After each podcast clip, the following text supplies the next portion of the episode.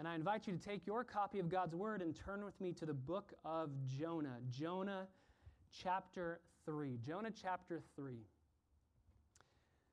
I don't know about you, but when you look around the world today, specifically our own country, you wonder how we're going to survive. You wonder how we're going to last. You wonder how bad things might get. You look around at our, our country, you look around at our government, you look around at uh, all of the chaos that's going on in a moral sense, in a political sense. And the question that keeps coming up is what could possibly help? What could possibly turn? Is it voting for the right person? Who even is that? Is it voting for the right legislation? Would legislation help dictate our own morality? What could potentially bring about a transformation in our country? Brothers and sisters, the answer is very clear in the Bible. It's the gospel that brings about transformation in the hearts of those who would hear and receive it, and brings about a repentance that is clear, is defined, and is obvious for the world to see. There's a word that gets thrown around a lot. It's kind of a buzzword today in evangelicalism, and it's revival, right? We're always praying for revival. May revival happen. That's not a bad thing to pray for. But if all we're saying is, God, bring revival, and then we don't do the work of the ministry to go out and to share the gospel with those that need to hear it, revival's not going to happen. Even in our own country, way back close to the formation of it, which doesn't seem too far away, at the apex of the Great Awakening, a time when revival was just permeating uh, the eastern side of America. Even at that moment, as the preaching of God's word was, was going forth through men like Jonathan Edwards, who were preaching the gospel with clarity, with conviction. At that point, though there was a huge awakening and revival was absolutely happening, only about 15 to 20% of the population in our country at that time came to the Lord. What's the biggest revival that's ever happened in the history of the world? What's the biggest revival? We're going to see it this morning. Jonah chapter 3. In Nineveh, we see the greatest awakening and the greatest revival that's ever happened. The entirety of the city gets saved. But how? The word is repentance. They are repentant. Even in my Bible, the heading for chapter 3 is Nineveh repents. What does that mean? What does repentance look like? Is it sorrow over sin? It is, but there's a difference between sorrow and salvation. Is it remorse over your guilt? It is, but there's a difference between remorse and repentance. Martin Luther, the very first of his 95 theses, which he nailed to that door, the, the church door in Wittenberg, uh, to say we need to reform the teaching that's going on from the Bible, or it wasn't even from the Bible, it was from tradition. But he said repentance is the whole of the Christian life. Every single day, it's not a one moment in time, we just repent, we move on, and that's life, and we're saved. No, repentance is the life of the believer. Repent, the word repent, appears four times in verses 8 through 10 in chapter 3. It's the central theme of this entire chapter. And so, what I want us to do is just go through the whole chapter. I want us to see four features of repentance. I, am tempted to put true repentance, four features of true repentance, but the reality is, if you are not truly repentant, it's not repentance. It's just remorse over sin. So, four features of repentance, four features of real, biblical, genuine repentance. See if you can see them as we read through this, this chapter. Uh, Jonah chapter 3, beginning in verse 1. Now, the word of the Lord came to Jonah the second time, saying, Arise, go to Nineveh, the great city, and proclaim to it the proclamation which I am going to tell you. So Jonah arose. He went to Nineveh according to the word of the Lord. Now, Nineveh was an exceedingly great city, a three days' walk Jonah began to go through the city, one day's walk, and he cried out and he said, Yet 40 days, and Nineveh will be overthrown. And the people of Nineveh believed in God. And they called a fast and put on sackcloth from the greatest to the least of them when the word reached the king of Nineveh. He arose from his throne. He laid aside his robe from him. He covered himself with sackcloth and sat on ashes. And he issued a proclamation, and it said, In Nineveh, by the decree of the king and his nobles, do not let man, beast, herd, or flock taste a thing. Don't let them eat or drink water. Both man and beast must be covered with sackcloth, and let men call on God earnestly, that each may turn from his wicked way and from the violence which is in his hands. Who knows? God may turn and relent and withdraw his burning anger so that we will not perish.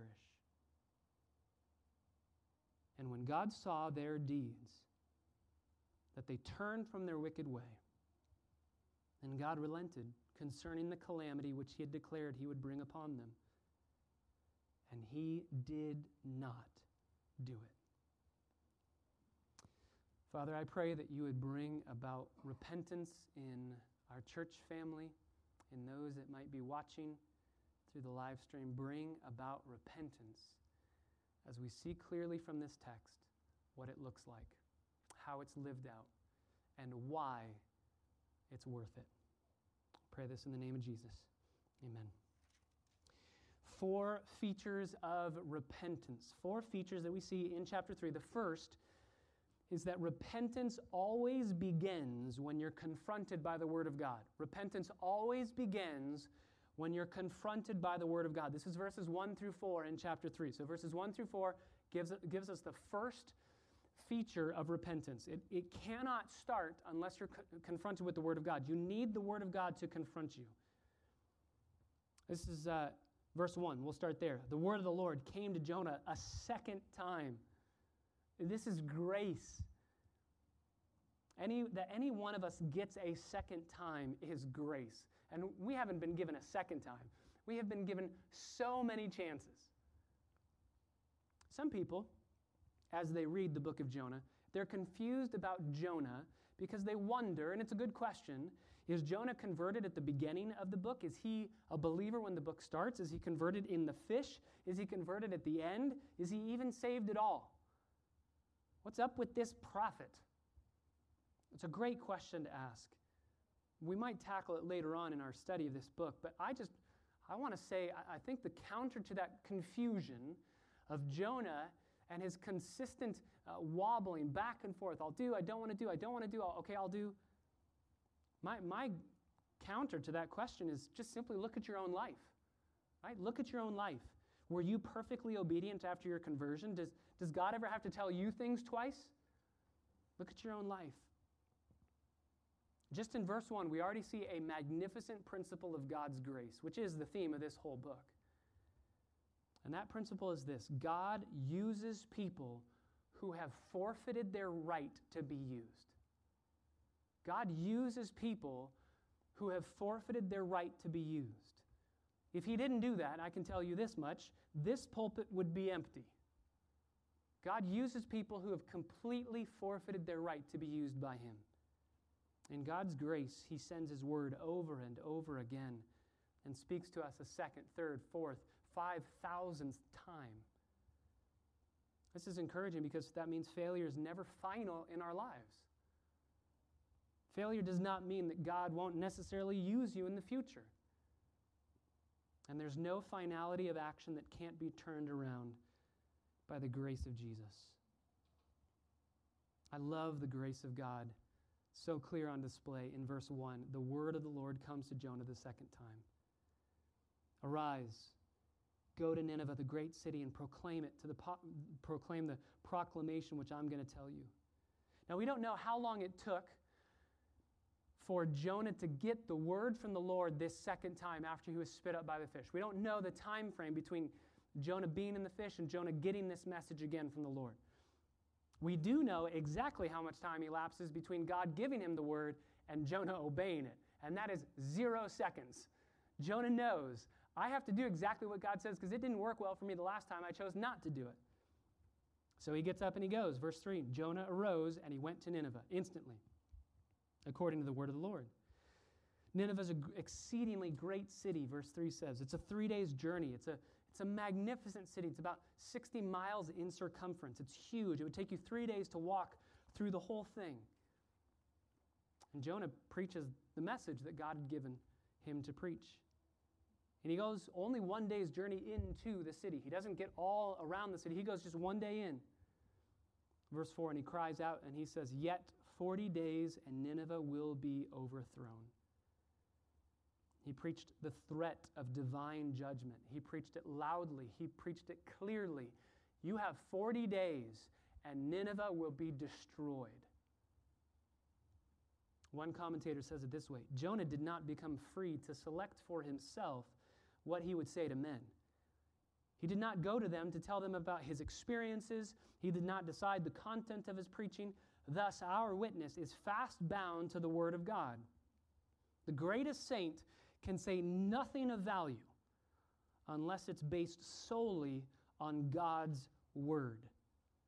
He has to speak the message that God has given for him to speak. Literally, if you go back in verse 2, proclaim to it, to the city, the proclamation which I'm going to give to you. In Hebrew, it's speak the speech I speak to you. I'm giving you the words, you just speak my words. You don't get to speak your own words, Jonah. And the reason is Jonah's not going to save anybody. Jonah's words can't save anybody. Only God's words can save people. You and I don't change people. God's the one who does the change.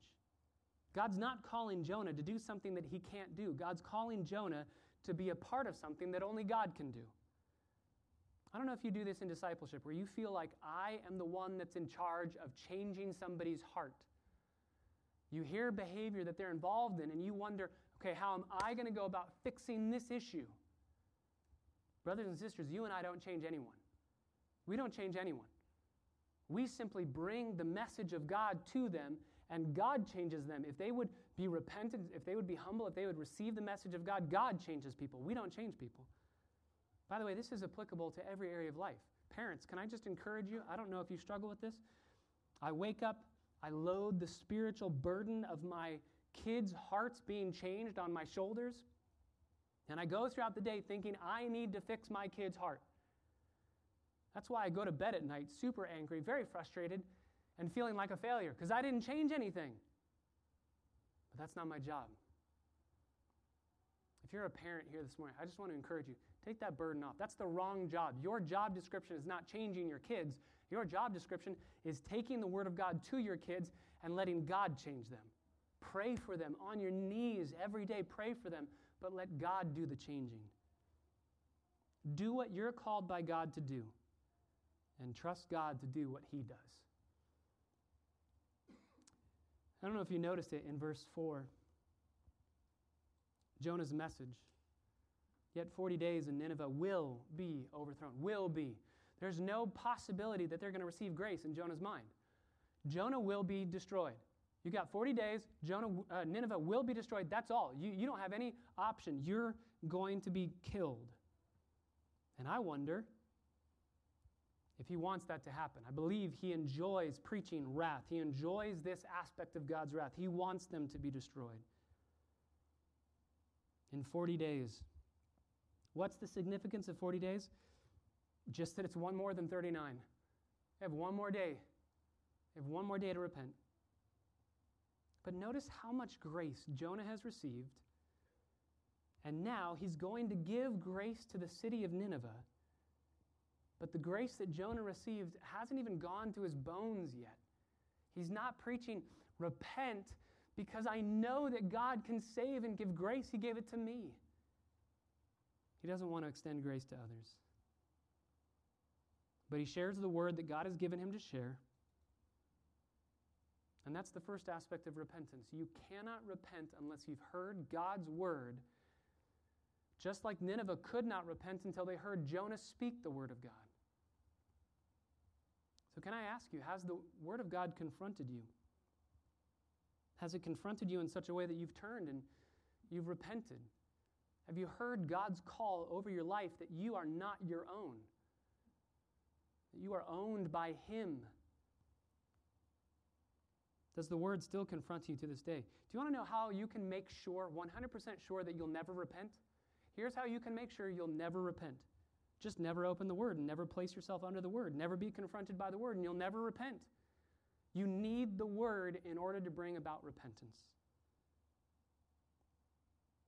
And can I just, I, want to plead with you right here, right now. I believe it's the, the tone of Jonah's message. I believe it's biblical. I believe it's exactly what God would have me say right now.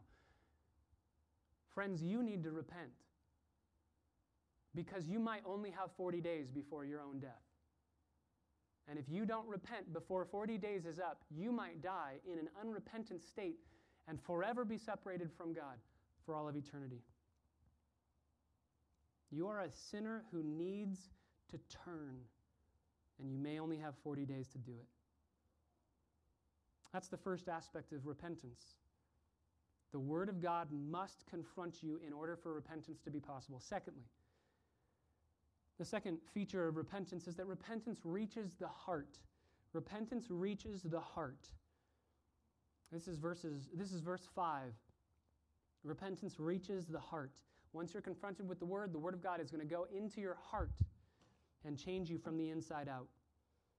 God has told Nineveh, in 40 days, my guillotine is going to drop over your head. How would you respond to that message? How have you responded to that message? Well, look at how Nineveh responds. Verse 5 The people of Nineveh believed in God. They believed on that first day. They didn't take any more time. They believed in the message that was being given to them. You remember Romans chapter 10, verses 9 through 10, with the heart. Uh, uh, somebody believes with their heart, right? If you confess with your mouth Jesus is Lord and believe in your heart that God raised him from the dead, you'll be saved. For with the heart, one believes. Belief is not just in your mind. Uh, this is, I think, where most people misunderstand the idea of I believe in God. Well, everybody believes that there is a God, or they, they know there's a God. They, they have evidence that there's a God. Whether they choose to, to accept it or not is up to them. But everybody knows that there is a God. So to simply say, I believe that He's there, that He exists, biblically, that's not enough to be saved. Or to simply say, I agree with the historical facts of the gospel that Jesus died on the cross, that he rose from the dead. I agree that that happened. I believe that that happened. That's not saving faith. Saving faith involves three aspects. You have to know true facts, you have to believe that those facts are true, but then you have to press deeper into those facts, those realities, and say they apply to me and I treasure them, I love them. That's why I say repentance reaches the heart. It doesn't just go into your mind. Repentance goes deep into your heart where you say, I know certain historical facts and I believe that they're true. They actually happened. But it goes so much beyond that. I mean, the demons do that, right? The demons know Jesus died on the cross for sinners. The demons believe that that's true. They were there. But are they saved? No. What brings about salvation? Not knowing, not believing it's true, but giving your life to it. You remember the, the parable in Matthew chapter 13, verse 44 is one of my favorite parables in the whole Bible, where a man finds a treasure hidden in the field, goes back home, sells everything that he has to go get that treasure. The treasure is Christ. The man could see the treasure in the field. He has to know that there's treasure there, right? That's knowledge. You have to know certain facts. And he sees that there's treasure. He knows it. And then he could believe that that could be his. He could believe it's actually there and it could be his. But until he goes home and gives away everything that he has to go back and buy that, to say, this is better than everything I have at home, unless he does that, he's not in possession of that treasure. And unless you turn from your sin and you trust in Jesus Christ, then you don't have evidence that your heart has been changed, that you have said, Jesus is better than all these things. So repentance is a change in emotion. So they believe, but all wrapped up in belief, believing facts, believing they're true, but treasuring those facts to be true. Repentance changes your emotions, your affections, your desires, your will. Why did they believe? They believed because they experienced guilt and shame. They experienced sorrow over hurting others around them. The world will tell you, by the way, guilt is bad and shame is bad. Don't think about that. That's really bad. The Bible says guilt is actually a gift from the Lord. Psalm 32 Your hand was heavy upon me, God, until I repented. Don't excuse your sin. Stop letting people make you feel bad that you feel bad.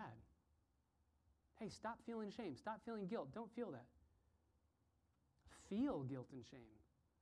Let that press into you a sense of, I need to turn. We saw this even in the book Conscience when we studied it. There are certain things that our conscience is crying out saying, You shouldn't have done that, and we shouldn't have done that.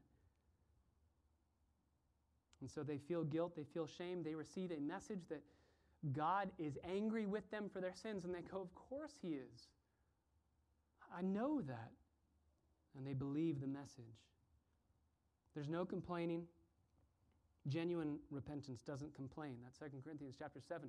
Genuine repentance says, whatever consequences I deserve, I deserve them, and probably even more so.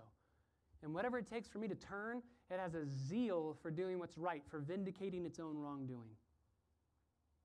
It's very interesting to note historically. I, I believe God prepared Nineveh to hear this message. In the year 600, uh, in the year 765 BC, remember BC is going to count backwards to zero, right? That's how it moves forward in its chronology. In the year 765 BC, Nineveh had been hit by a massive plague and thousands and thousands had died. The next year, 764, there was a huge famine and more had died. The next year, 763, there was a total solar eclipse, which for them was a sign of judgment from that perspective. And then in 762, there was a massive revolt against the king, and the king took up residence in a different palace to be safe and decided, I'm not doing anything about what you're revolting over.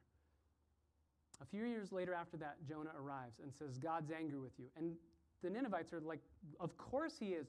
Look at the plague. Look at the famine. Look at the solar eclipse. Look at our king being wicked, not doing anything. Of course he is.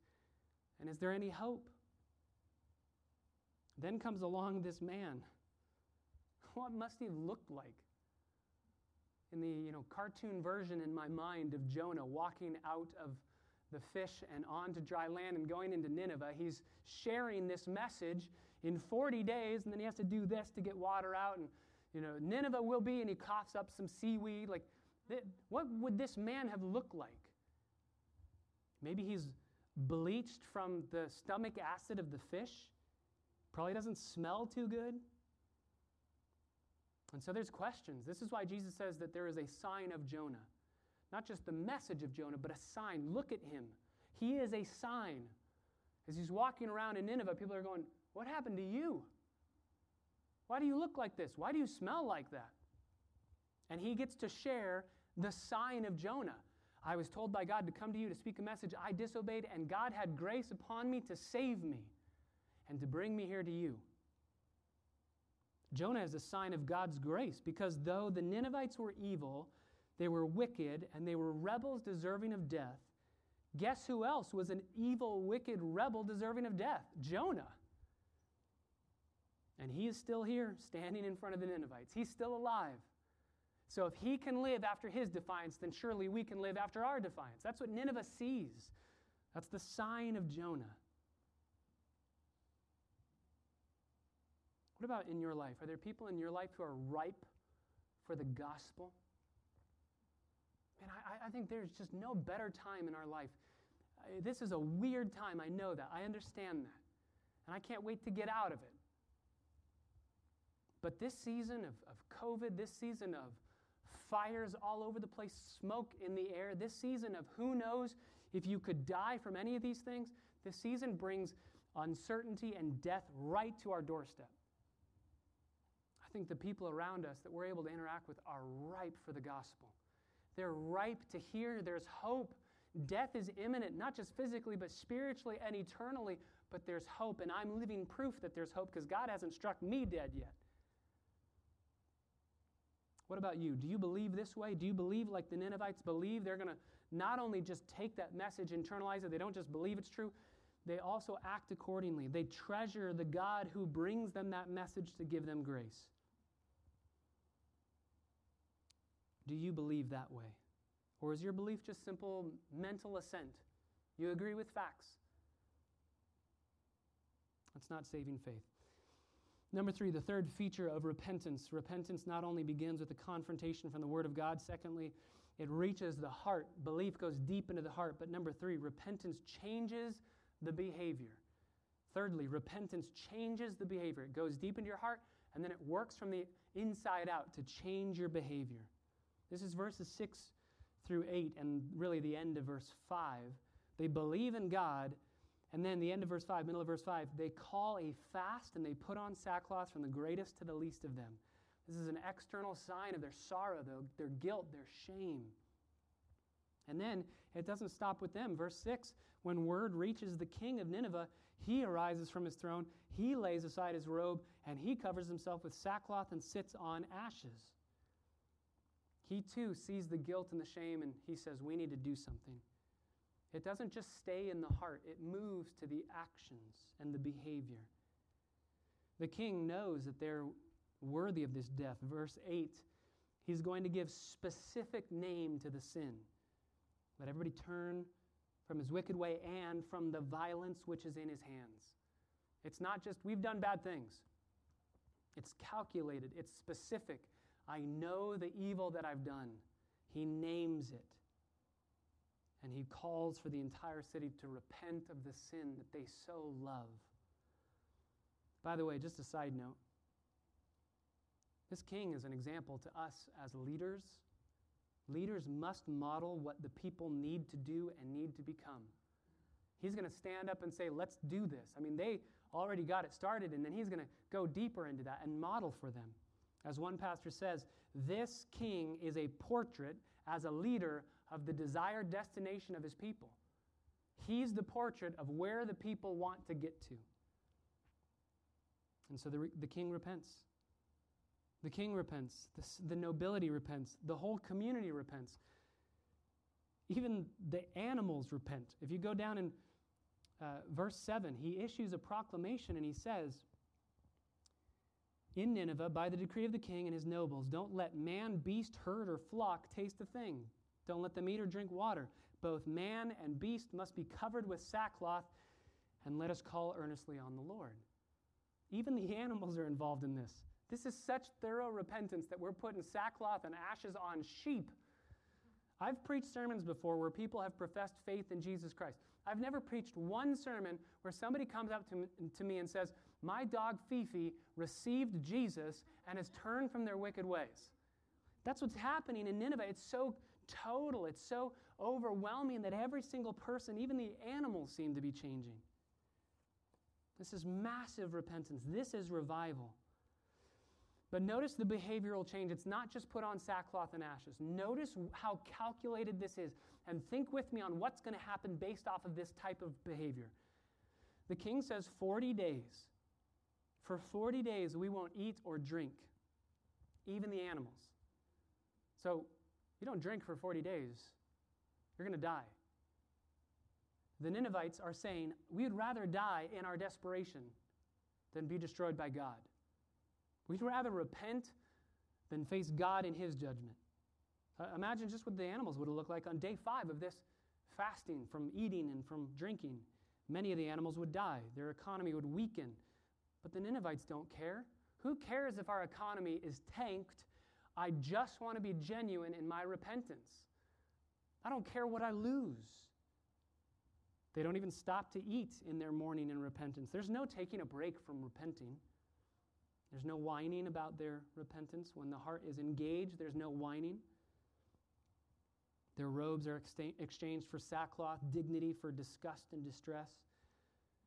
A throne heap is ex- a throne is exchanged for an ash heap, no longer sovereign but submissive.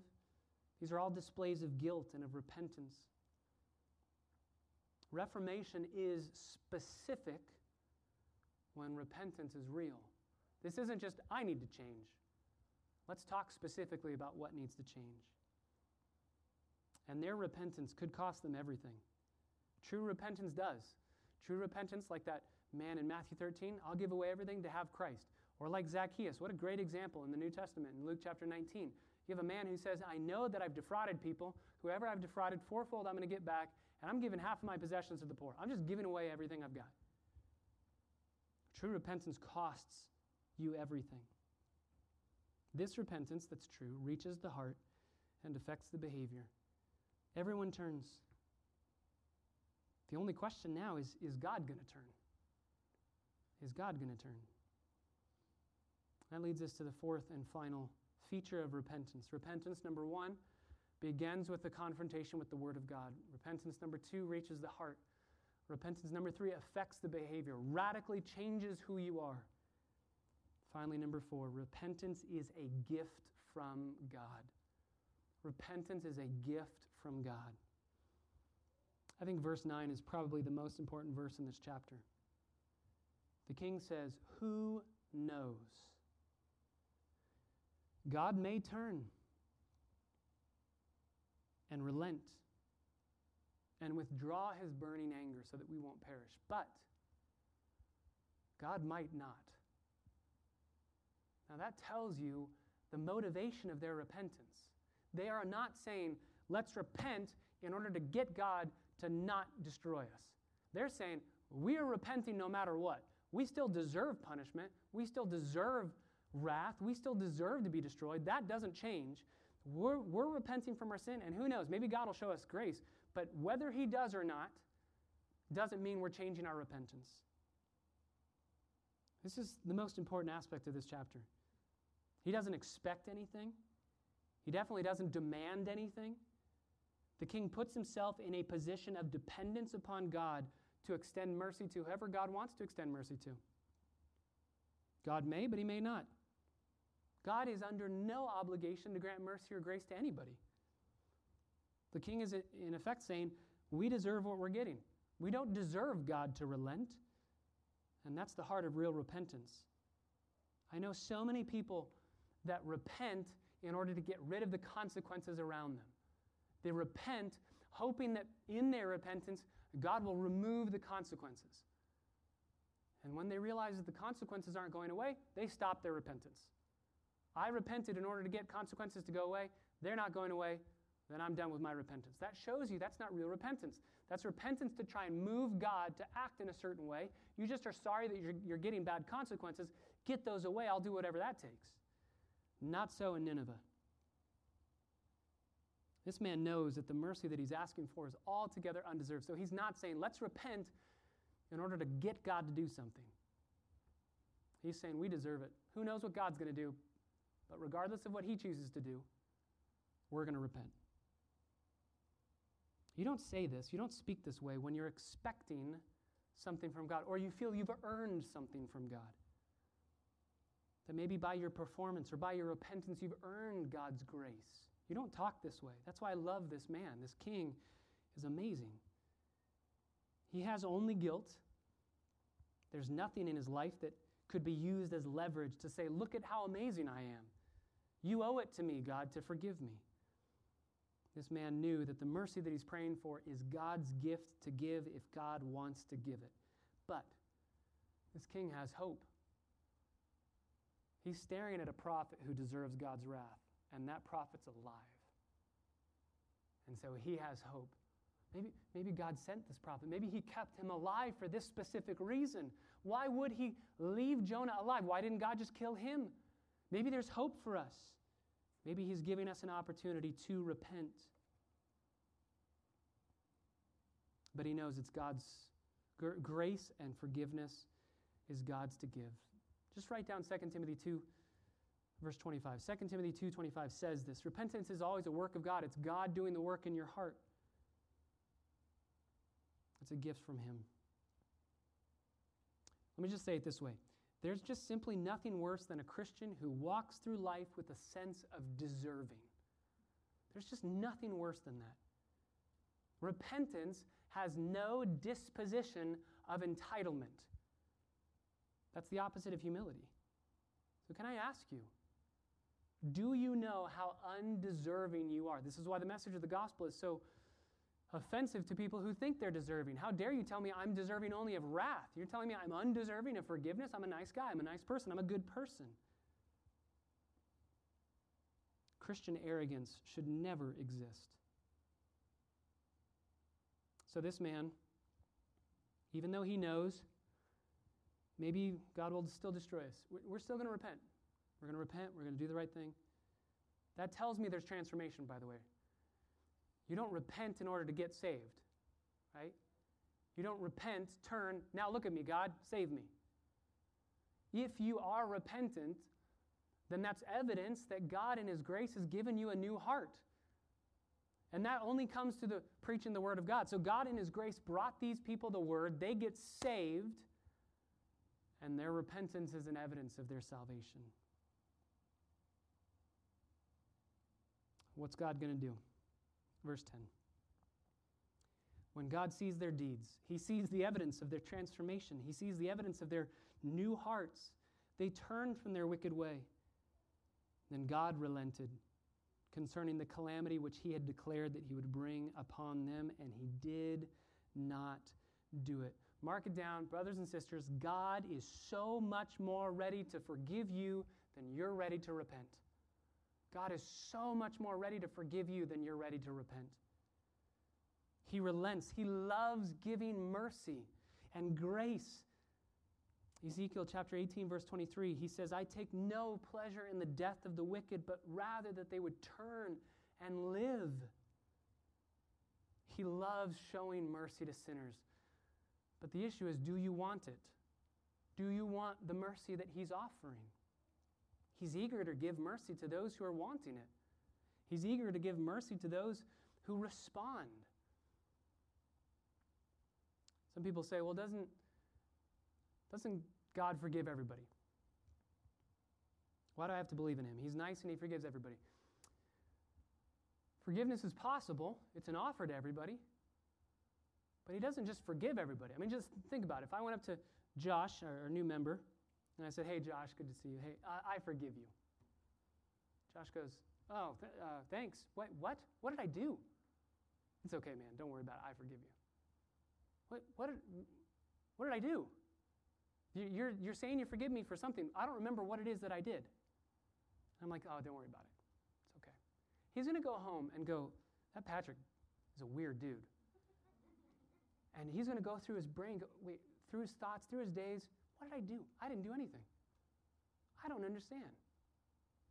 And Josh won't do this because Josh is a really nice guy. But some people, if they heard that, they'd go, How dare Patrick say he forgives me? How dare he say that? I, I didn't do anything to offend him. He is easily offended, he's easily hurt, he's got a problem, he needs to get over it. But I didn't do anything. Uh, you realize that's exactly what happens with the Lord, right? He's offering forgiveness. I forgive you, I forgive you. And if somebody does not think that they need that forgiveness, they're going to go, How dare he say I did anything to offend him?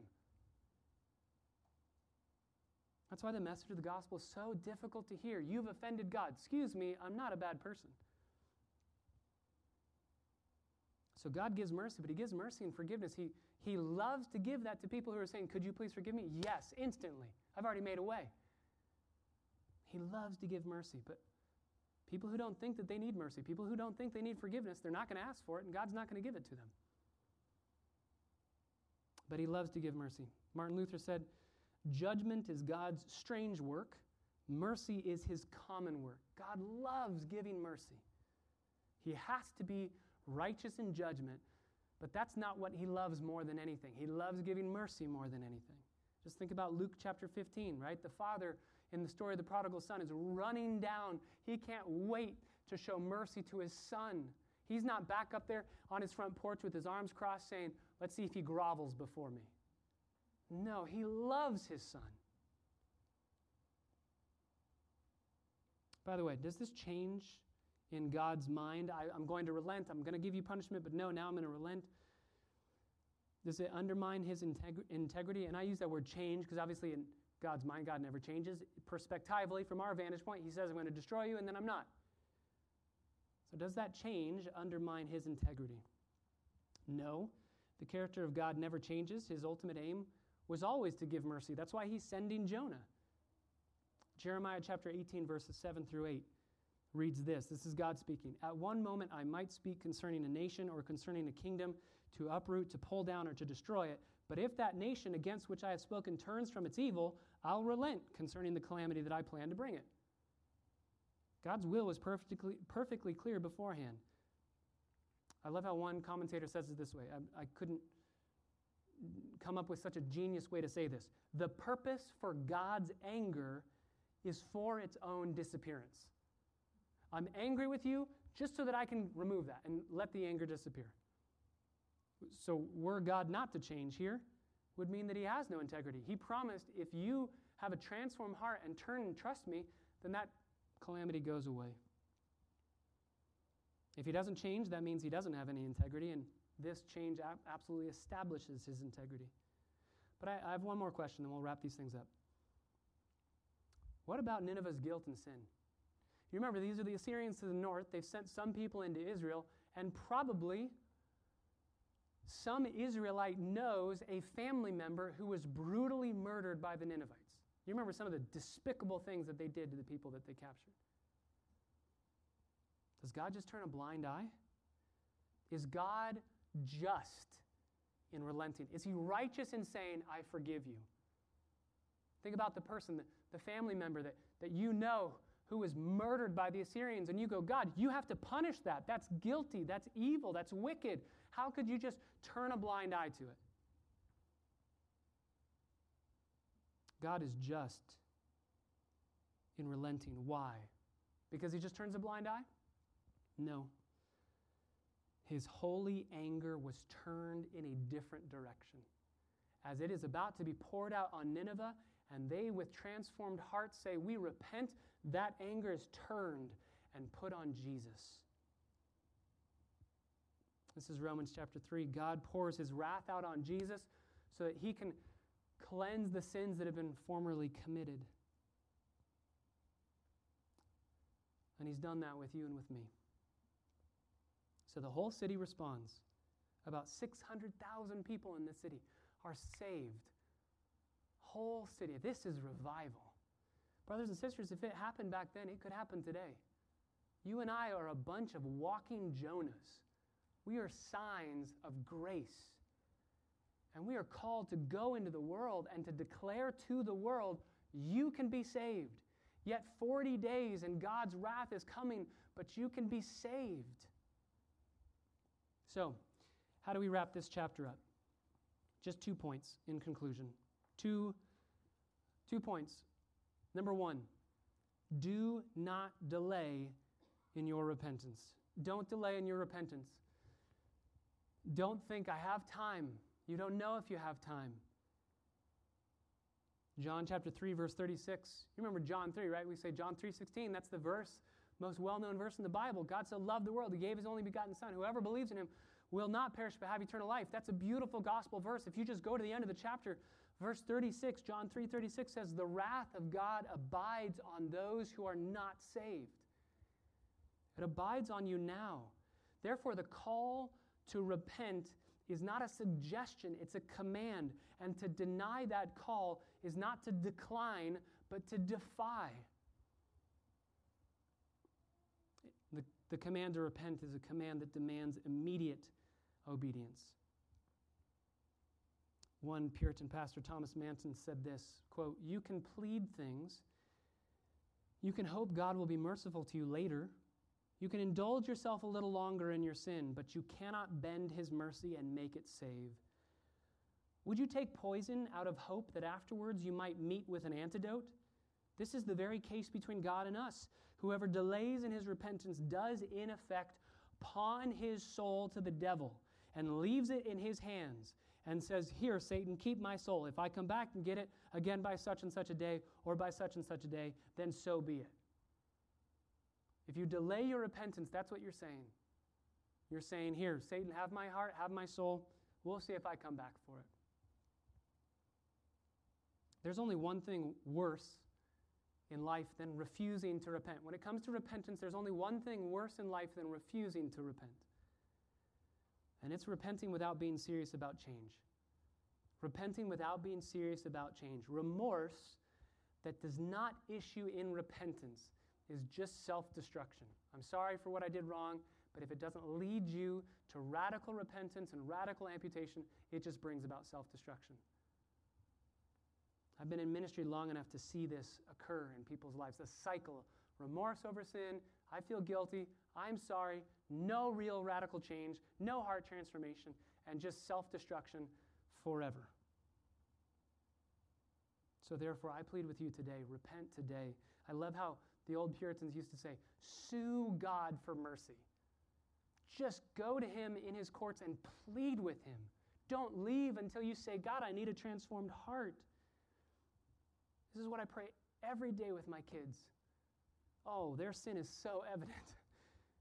And I sit down with them and I say, What do you need to do? And they, need, they say, I need to stop being angry, or I need to stop being impatient, or I need to stop doing whatever it is that's so obvious.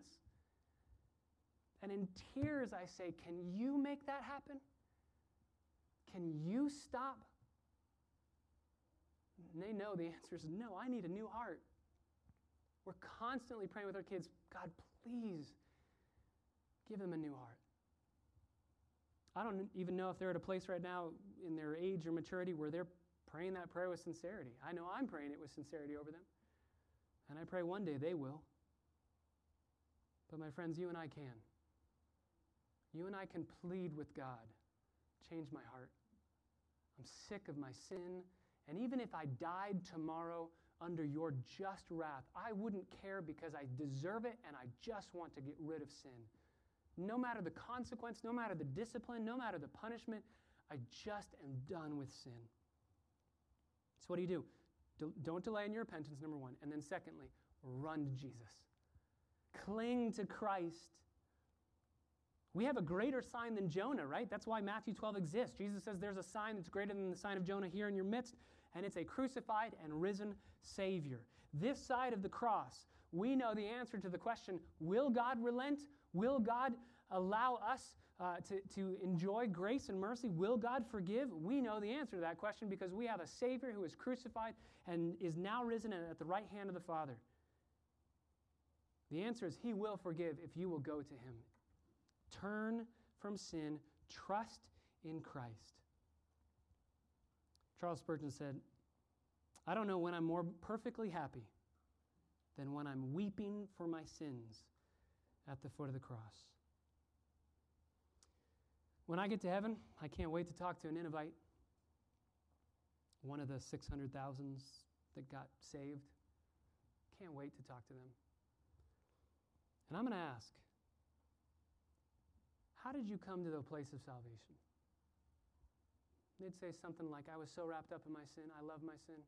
We were so wicked. We were so vile. And then one day, this smelly, stinky prophet came. It was disgusting.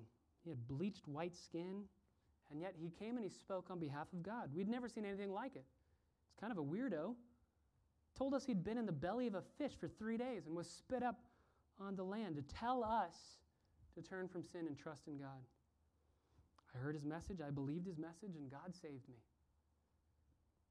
And then he might turn to me and say, What about you? How'd you come to a place of salvation? I would say, My story is not very different. I loved my sin, I was wrapped up in my sin. But then one day, I read about a prophet. Most people thought he was a weirdo. And he wasn't in the belly of a fish for three days and three nights. He was actually in the ground dead for three days. And God raised him to newness of life. He claimed to be God. He is God. And he died on the cross for my sins. He provided a, a message of salvation that I could be saved and forgiven and be eternally his. I heard that message. I believed it and God saved me. I wish the book ended in chapter 3. If this were a book that were made by men, that wasn't a book by God, then it would have ended in chapter 3. That's the story, right? Defiant prophet, God saves him, delivers a message of salvation. Hooray, everybody gets saved.